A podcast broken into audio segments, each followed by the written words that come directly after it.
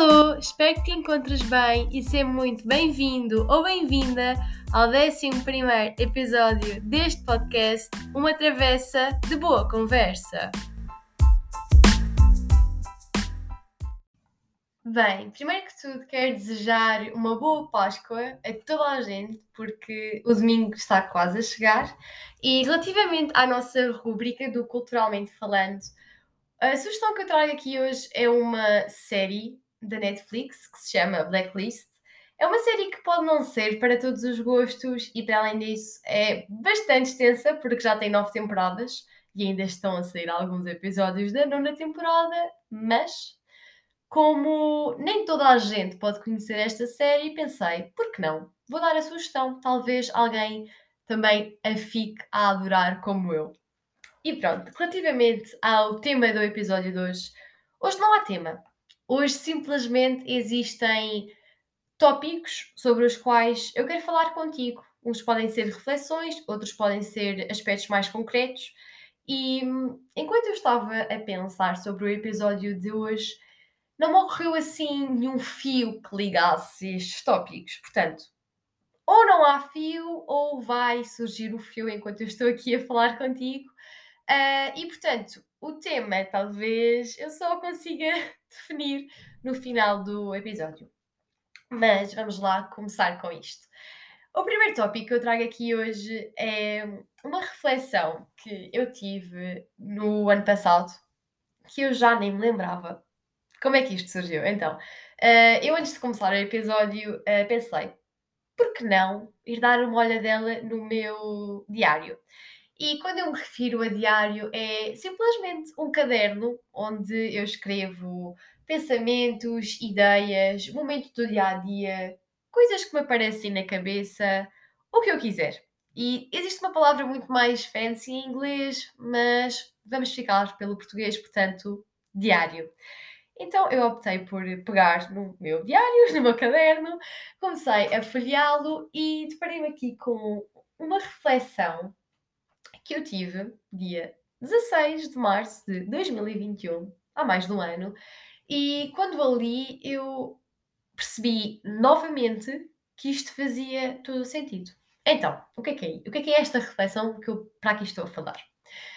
Eu, na altura, meditava, ou tinha mais o hábito de meditar, por acaso não sei porque é que não ando a meditar, mas vamos passar eh, esse assunto à frente.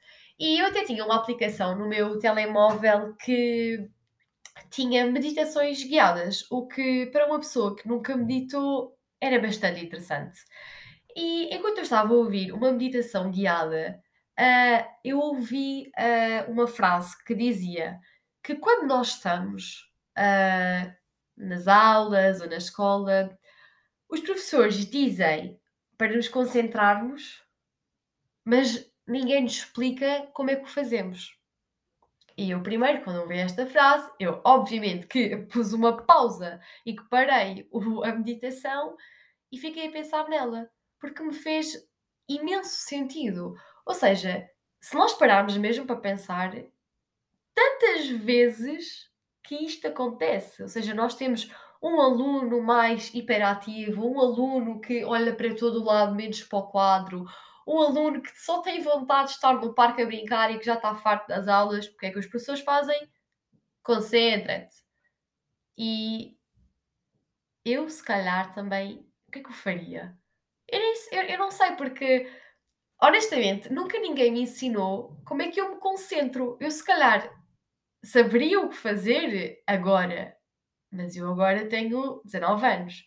Ou seja, se alguém me dissesse concentra-te com 7, 8, 9, 10, 11, 12, 13, 14, 15, 16, eu não fazia a mínima ideia do que é que eu tinha que fazer para estar concentrada. Se calhar eu simplesmente ficava quieta, olhar para o, professor e no segundo a seguir vinha-me um pensamento qualquer à cabeça. Portanto, isto, esta frase fez-me mesmo. Uh, fez-me fez-me sentido. Apesar de não ser uma frase boa, fez-me sentido porque realmente isto acontece nas nossas vidas. E eu pensei um bocadinho para além da frase.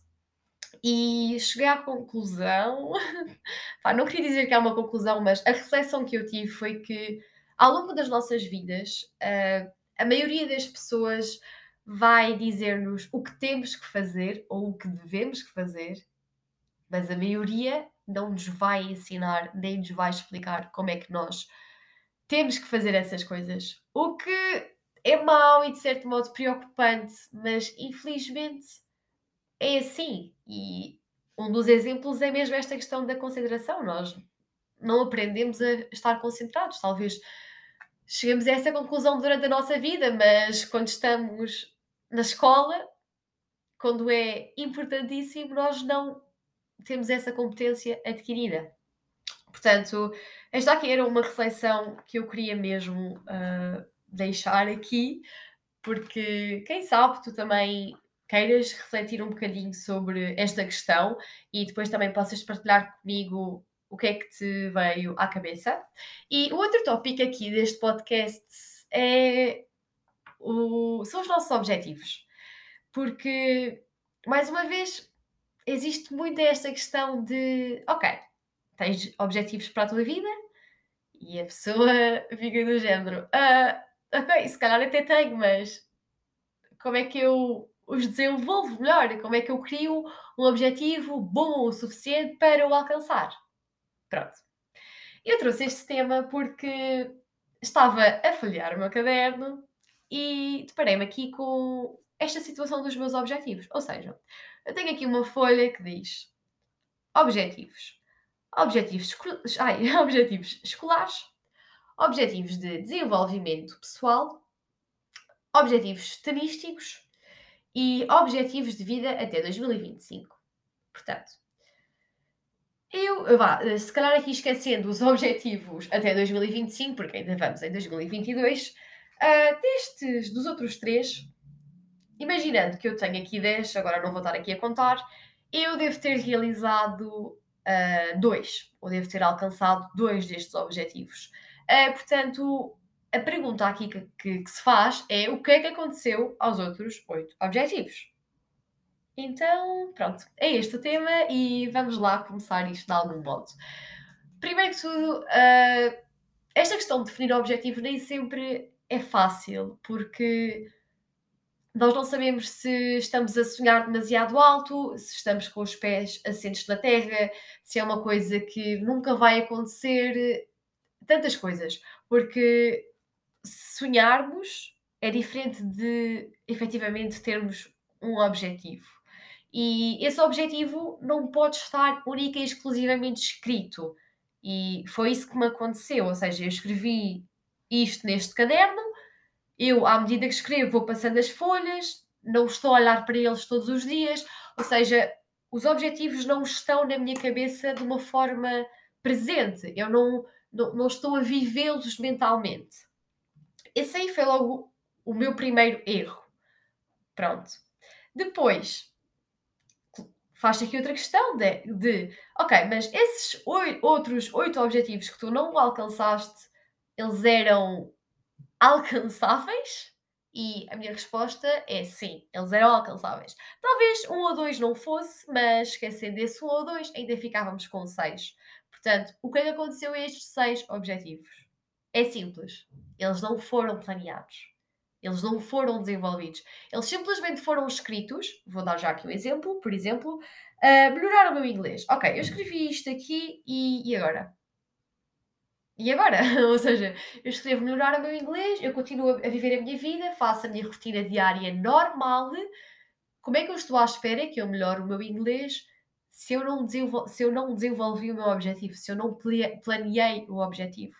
Por isso é que se fala muito numa, numa palavra que é a palavra SMART, ligada aos objetivos. E o que esta palavra quer dizer é que, primeiro, o S os objetivos têm que ser específicos. Pronto, SMART está em inglês, eu vou dizer o que é que cada letra quer dizer em português. Uh, portanto, o S quer dizer que os objetivos têm que ser específicos. Portanto, é o que é que eu vou fazer? Uma frase simples. Pronto. Depois eles têm que ser mensuráveis. Ou seja, eu tenho que saber que eu consigo alcançar o objetivo. Ou seja, não é eu dizer ah, eu quero ir à Lua. ok, e agora? A minha profissão não está relacionada com a Lua, eu não tenho dinheiro para criar uh, um foguetão, eu, portanto, neste momento não era alcançável. Portanto, criar um objetivo que também é alcançável. Outra questão, uh, criar um objetivo que é atingível, ou seja, que nós. Ah, desculpem, desculpem, eu troquei estas duas. Agora é que era atingível, que é um objetivo que está ao nosso alcance, ou seja, que nós conseguimos atingi-lo. Depois que seja relevante para nós. Ou seja, porque é que nós queremos atingir isso? Porque é que nos faz sentido? E por último, ele tem que ter um limite. Ou seja, eu não posso querer ter esta questão de melhorar o meu inglês uh, até, até morrer. Ou seja, nesta situação, eu se calhar o que poderia ter posto era uh, ter o certificado C1, C1 no inglês até 2023. Pronto, era um objetivo concreto que era alcançável. E dando aqui, se calhar, exemplos mais concretos, por exemplo, quando nós estamos a definir um objetivo de perda de peso, nós não podemos dizer única e exclusivamente uh, eu quero perder peso. Ou seja, o nosso objetivo tem que estar focado inicialmente no número. Nós temos que conseguir, uh, digamos que, contar uh, isso. Por exemplo, eu quero perder 10 quilos. Ok, já, nós já conseguimos contar. E nesta questão mais concreta do, do inglês, porque já expliquei o que é que quer dizer esta tal palavra de smart aliada aos objetivos, e nesta questão do inglês, se calhar na minha situação teria sido uh, relevante escrever que métodos é que eu usaria, ou seja, se iria ler inglês, se iria ouvir podcasts, se iria uh, conversar com pessoas, se iria escrever neste meu caderno, em vez de ser em português, em inglês, quantas vezes é que faria as coisas por semana? E assim sucessivamente. Ou seja, isto aqui é que seria, de certo modo, estar a definir um objetivo e tê-lo mais em mente e presente no nosso, no meu, neste caso, uh, dia a dia. E pronto, optei também por falar, abordar este tópico, porque sinto que é mesmo muito importante, porque se formos pensar, os objetivos são, de certo modo, o que guiam a nossa vida, ou seja, que nos dão um caminho, que nos fazem querer seguir um caminho. E nós não sabemos definir os nossos, quer dizer, não é não saber definir, mas não sabermos desenvolver e cumprir com os nossos objetivos é mau para nós. E tem aqui o meu exemplo, um bocado dramático, mas ao menos aprendi alguma coisa com isto, não é? E pronto, uh, este aqui foi o tópico dos objetivos. E agora ainda trago aqui outra questão que quero falar, que é o nosso terceiro tópico do episódio, tem a ver com a nossa zona de conforto. E antes que penses, não, eu não sou pró a sair da minha zona de conforto de todo. Simplesmente venho aqui falar um bocadinho sobre a minha experiência nesta área magnífica de estar na zona de conforto e de dar o passo para a zona de desconforto. Mas antes disso, eu acredito que não seja nada fácil para, para a maioria de nós porque é nós estarmos habituados a uma situação e nós darmos o passo seguinte. Só que dar esse passo seguinte muitas vezes deixa-nos desconfortáveis, deixa-nos nervosos, deixa-nos ansiosos, deixa-nos tudo e mais alguma coisa. Mas o que eu queria dizer é que se formos a ver, esta, esta questão de estarmos nervosos, ansiosos, na zona de desconforto é porque nós pensamos muito ou demasiado no que as outras pessoas vão pensar, no que as outras pessoas vão julgar. Portanto, eu, eu o que eu vou dizer serve para quem me está a ouvir, mas também serve para mim.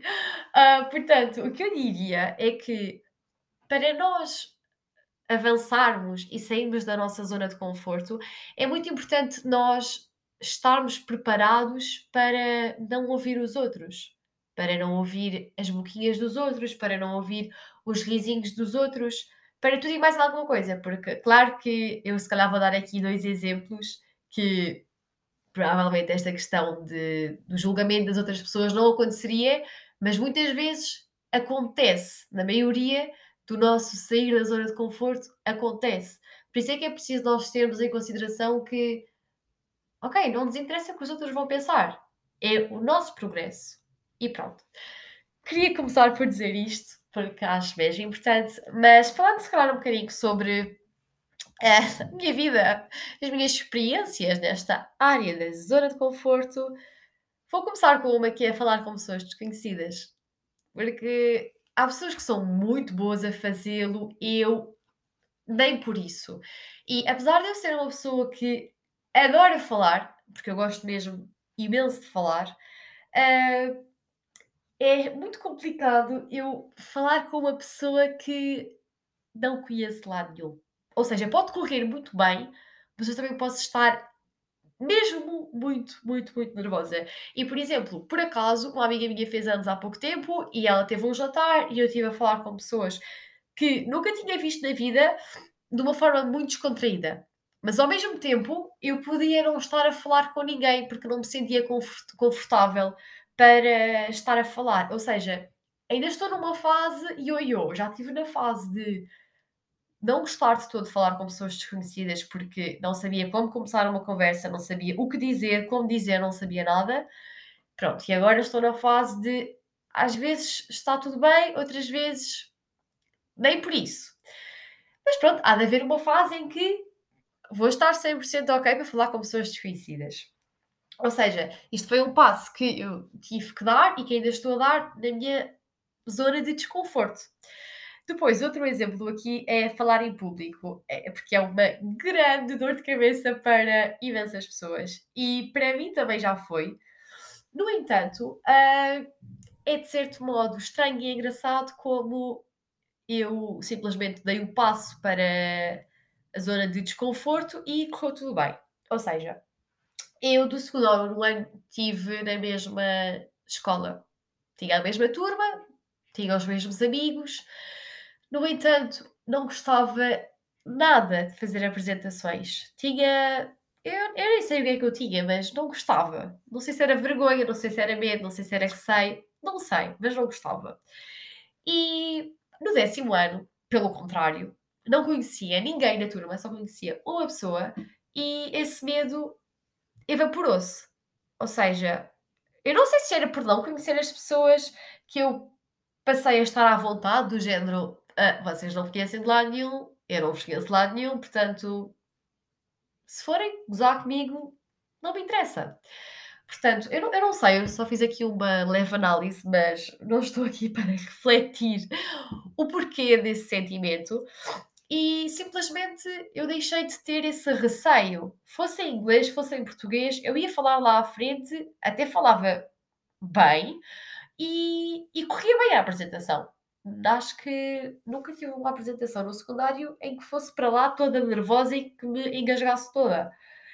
Mas se eu for pensar, não houve nenhuma reflexão da minha parte do nono para o décimo em que eu parasse e pensasse: calma, tu tens medo de falar em público, mas tu sabes que falar em público vai ser fundamental no teu futuro. Portanto, tendo em conta que vais para uma escola nova, há que aproveitar este momento para deixar este receio de parte, para enfrentar e para sair da zona de conforto e seja o que for, eu ler em voz alta, pronto. Eu não, eu não tive este tipo de conversa, eu não tive esta reflexão. Ou seja, por qualquer motivo interior, isto aconteceu. Mas claro que não é a regra geral e muitas pessoas têm imensa dificuldade em falar em público, mas relativamente a isso, eu por acaso não me importo porque. Porque pronto, o que é que as pessoas vão dizer? Que eu estou a apresentar mal? Ok, que elas apresentem.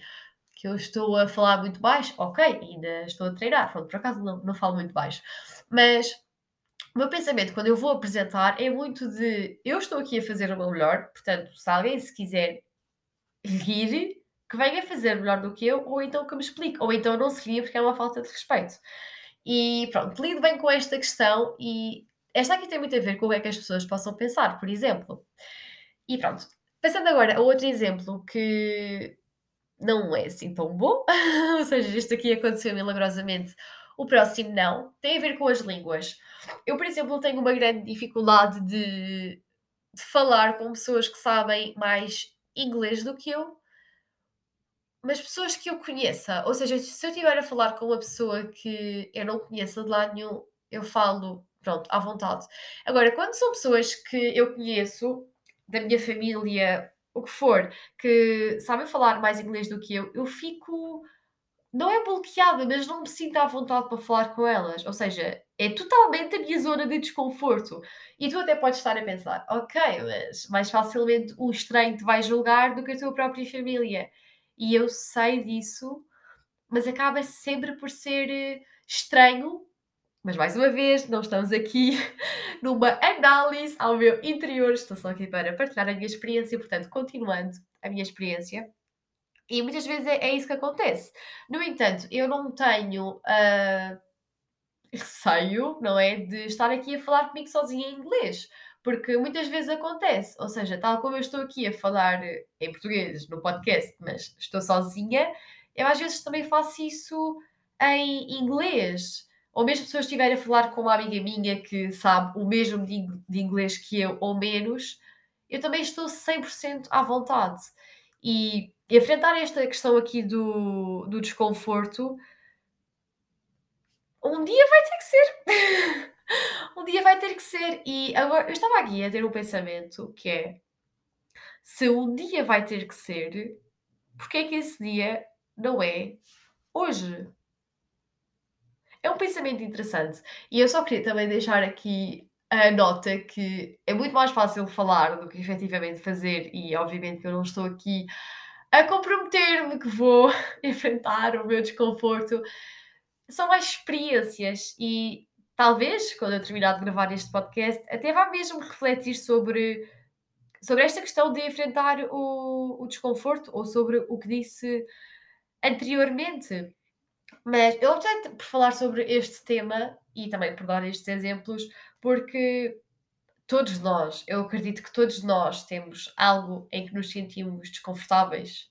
Por exemplo, a falar sobre os nossos sentimentos. Uh, outro exemplo que eu também posso dar é em comer alimentos que desconheço, ou seja, eu tenho imensa dificuldade em comer um alimento que nunca comi na minha vida. E até podes perguntar, ok, mas porquê? No máximo ele sabe mal, não vai causar nenhuma intoxicação alimentar. E eu sei, só que uma coisa é falar, outra coisa é agir e ter a coragem de comer aquele alimento, por mais parvo que isto sou. Uh, mas pronto, este aqui foi o terceiro tópico, e passando ao último tópico, é, está muito relacionado com a roupa. Eu não vou falar propriamente de moda sustentável, isso seria um ótimo tema para um outro episódio um bocadinho mais composto. Mas o que, o que eu quero falar aqui hoje é interessante porque, quer dizer, é interessante para mim, espero que também seja para ti, mas vamos lá. Eu, há cerca de um ano e meio, estava a falar com o meu namorado e surgiu aqui a aposta de não comprar roupa durante um ano, só que precisasse. Porque eu estava ainda muito naquela fase de esta, este top é giro, mas já tenho o quase igual em casa. Ah, esta saia é gira, ah, ah, mas este top é lindo para sair à noite. Ou pronto, para o que for. E era sempre, ah, isto é giro, isto é giro, isto fica bem com isto. E não era, eu preciso. O que já é agora. Uh, e então eu na altura até disse, ah, ok, mas eu posso dizer que eu preciso de tudo. E ok, efetivamente eu podia dizê-lo, mas não fiz. E ao longo deste ano, uh, com esta aposta, o que eu fui percebendo foi que eu comprava muito mais roupa do que aquela que precisava e eu nem tinha falta de roupa. Ou seja, eu durante esse ano só comprei uma peça. Não, não, acho que não é, acho que foram mais, mas por exemplo, eu comprei o meu vestido do baile de finalistas porque tinha que ser, não é? Não tinha nenhum vestido, não era uma coisa que eu necessariamente precisava, porque podia sei lá, usar um que já tinha em casa, mas que não era bem para baile finalistas. Mas pronto, só para explicar aqui, se calhar, um bocadinho um exemplo. Mas o que aconteceu ao longo desse ano foi que eu comecei a olhar para a roupa mais com o eu preciso ou eu não preciso. Porque para que ter mais roupa só porque aquela peça é linda? Ou seja, é assim. Eu sei que estamos aqui a entrar num tema muito complicado, mas é mais um prazer momentâneo comprar uma roupa que nós gostamos. Porque, ok, nós compramos a roupa que nós gostamos, vamos para casa e, ok, já a temos, e agora? Vamos usá-la? Uh, ok, vai ficar super gira, mas é sempre um prazer muito mais momentâneo do que para o resto da vida, porque a felicidade vem de dentro e não das coisas de fora. Mas pronto. E o que eu queria dizer também aqui é que com este ano, com esta aposta sobre a roupa, eu comecei a olhar, como já disse anteriormente, para a roupa com os olhos de será que eu preciso disto? Pronto. E há cerca de duas semanas comprei umas calças de ganga novas, porque umas se tinham rasgado completamente no rabo e porque outras tinham um rasgão gigante na perna. Portanto, tinha mesmo que comprar umas novas para substituir pelo menos uma dessas. E o que aconteceu durante essa semana, ou seja, uma semana de sete dias, foi que eu usei os mesmos pares de sapatos durante todos os dias e usei as mesmas calças durante 5 dias. E pronto, se estás a pensar, ou se alguém, porque alguém me tive pensar, a mesma, a mesma parte de calças durante 5 dias. Sim, durante 5 dias, porque se formos a ver, se eu fosse usar as calças e se as fosse para lavar por uma utilização, seria só, só estranho, mas pronto. E usei esse, esse par de calças durante 5 dias e a conclusão que eu cheguei foi que me facilitou imensa vida na escolha da roupa. Ou seja, eu calçava os sapatos, eu vestia as calças, vestia uma coisa qualquer por cima que não estivesse para lavar, porque pronto, quando são blusas de cima, normalmente uso mesmo para lavar. Uh, vestia uma coisa qualquer em cima que ficasse bem com as calças e saía de casa. O que há dois ou três anos atrás era impensável. Ou seja, eu ficava no dia anterior a ir para as aulas, não sei quanto tempo, uma hora à vontade, a ver tudo o que eu tinha no armário, a experimentar estas calças com esta blusa fica mal, esta saia com este top fica mal, ou seja, tudo estava. Eu tinha quilos de roupa, mas tudo ficava mal, eu não tinha roupa nenhuma. E claro depois dizia, mãe, não tenho roupa, mas claro que tinha, era só, era só ser totó. E eu estou a partilhar isto porque eu desafio as pessoas, e tu que me estás a ouvir, a escolheres dois pares de calças, um par de sapatos e pronto, podes ter as blusas que quiseres, mas tem essas partes de baixo já definidas e vai ser tão mais simples a questão de sair de casa, porque eu nem perdia, a minha voz está a falar, mas eu nem perdia tempo uh, a pensar o que é que eu ia vestir. E é das melhores coisas. E houve uma vez que eu estava a ver um vídeo no YouTube que era um rapaz que só tinha calças iguais e t-shirts iguais, não sei quantos pares. E obviamente que eu não, não quero fazer a mesma coisa porque gosto de ir variando, mas na perspectiva de há coisas que nós efetivamente temos que perder tempo, vestir uma roupa, tendo em conta que eu não vou para uma passadeira vermelha e tendo em conta que eu não vou para uma passarela nem desfilar, se calhar não é das maiores prioridades, portanto, tendo tudo igual, é tudo muito mais simples. Ou optando, se calhar, pela sugestão que eu disse anteriormente, de definir as calças e os sapatos, faz com que tudo seja muito mais automático. E pronto, este foi o episódio de hoje. Hoje também não temos aqui um super conselho, porque o super conselho normalmente está ligado ao tema. E além disso, eu já dei assim mini conselhos dentro de cada tópico. Portanto, é isso. Espero que tenhas gostado. Obrigada por teres ouvido este episódio. Se puderes, partilha com os teus amigos, com os teus familiares, com quem tu quiseres. Uh, muito obrigada e até para a semana.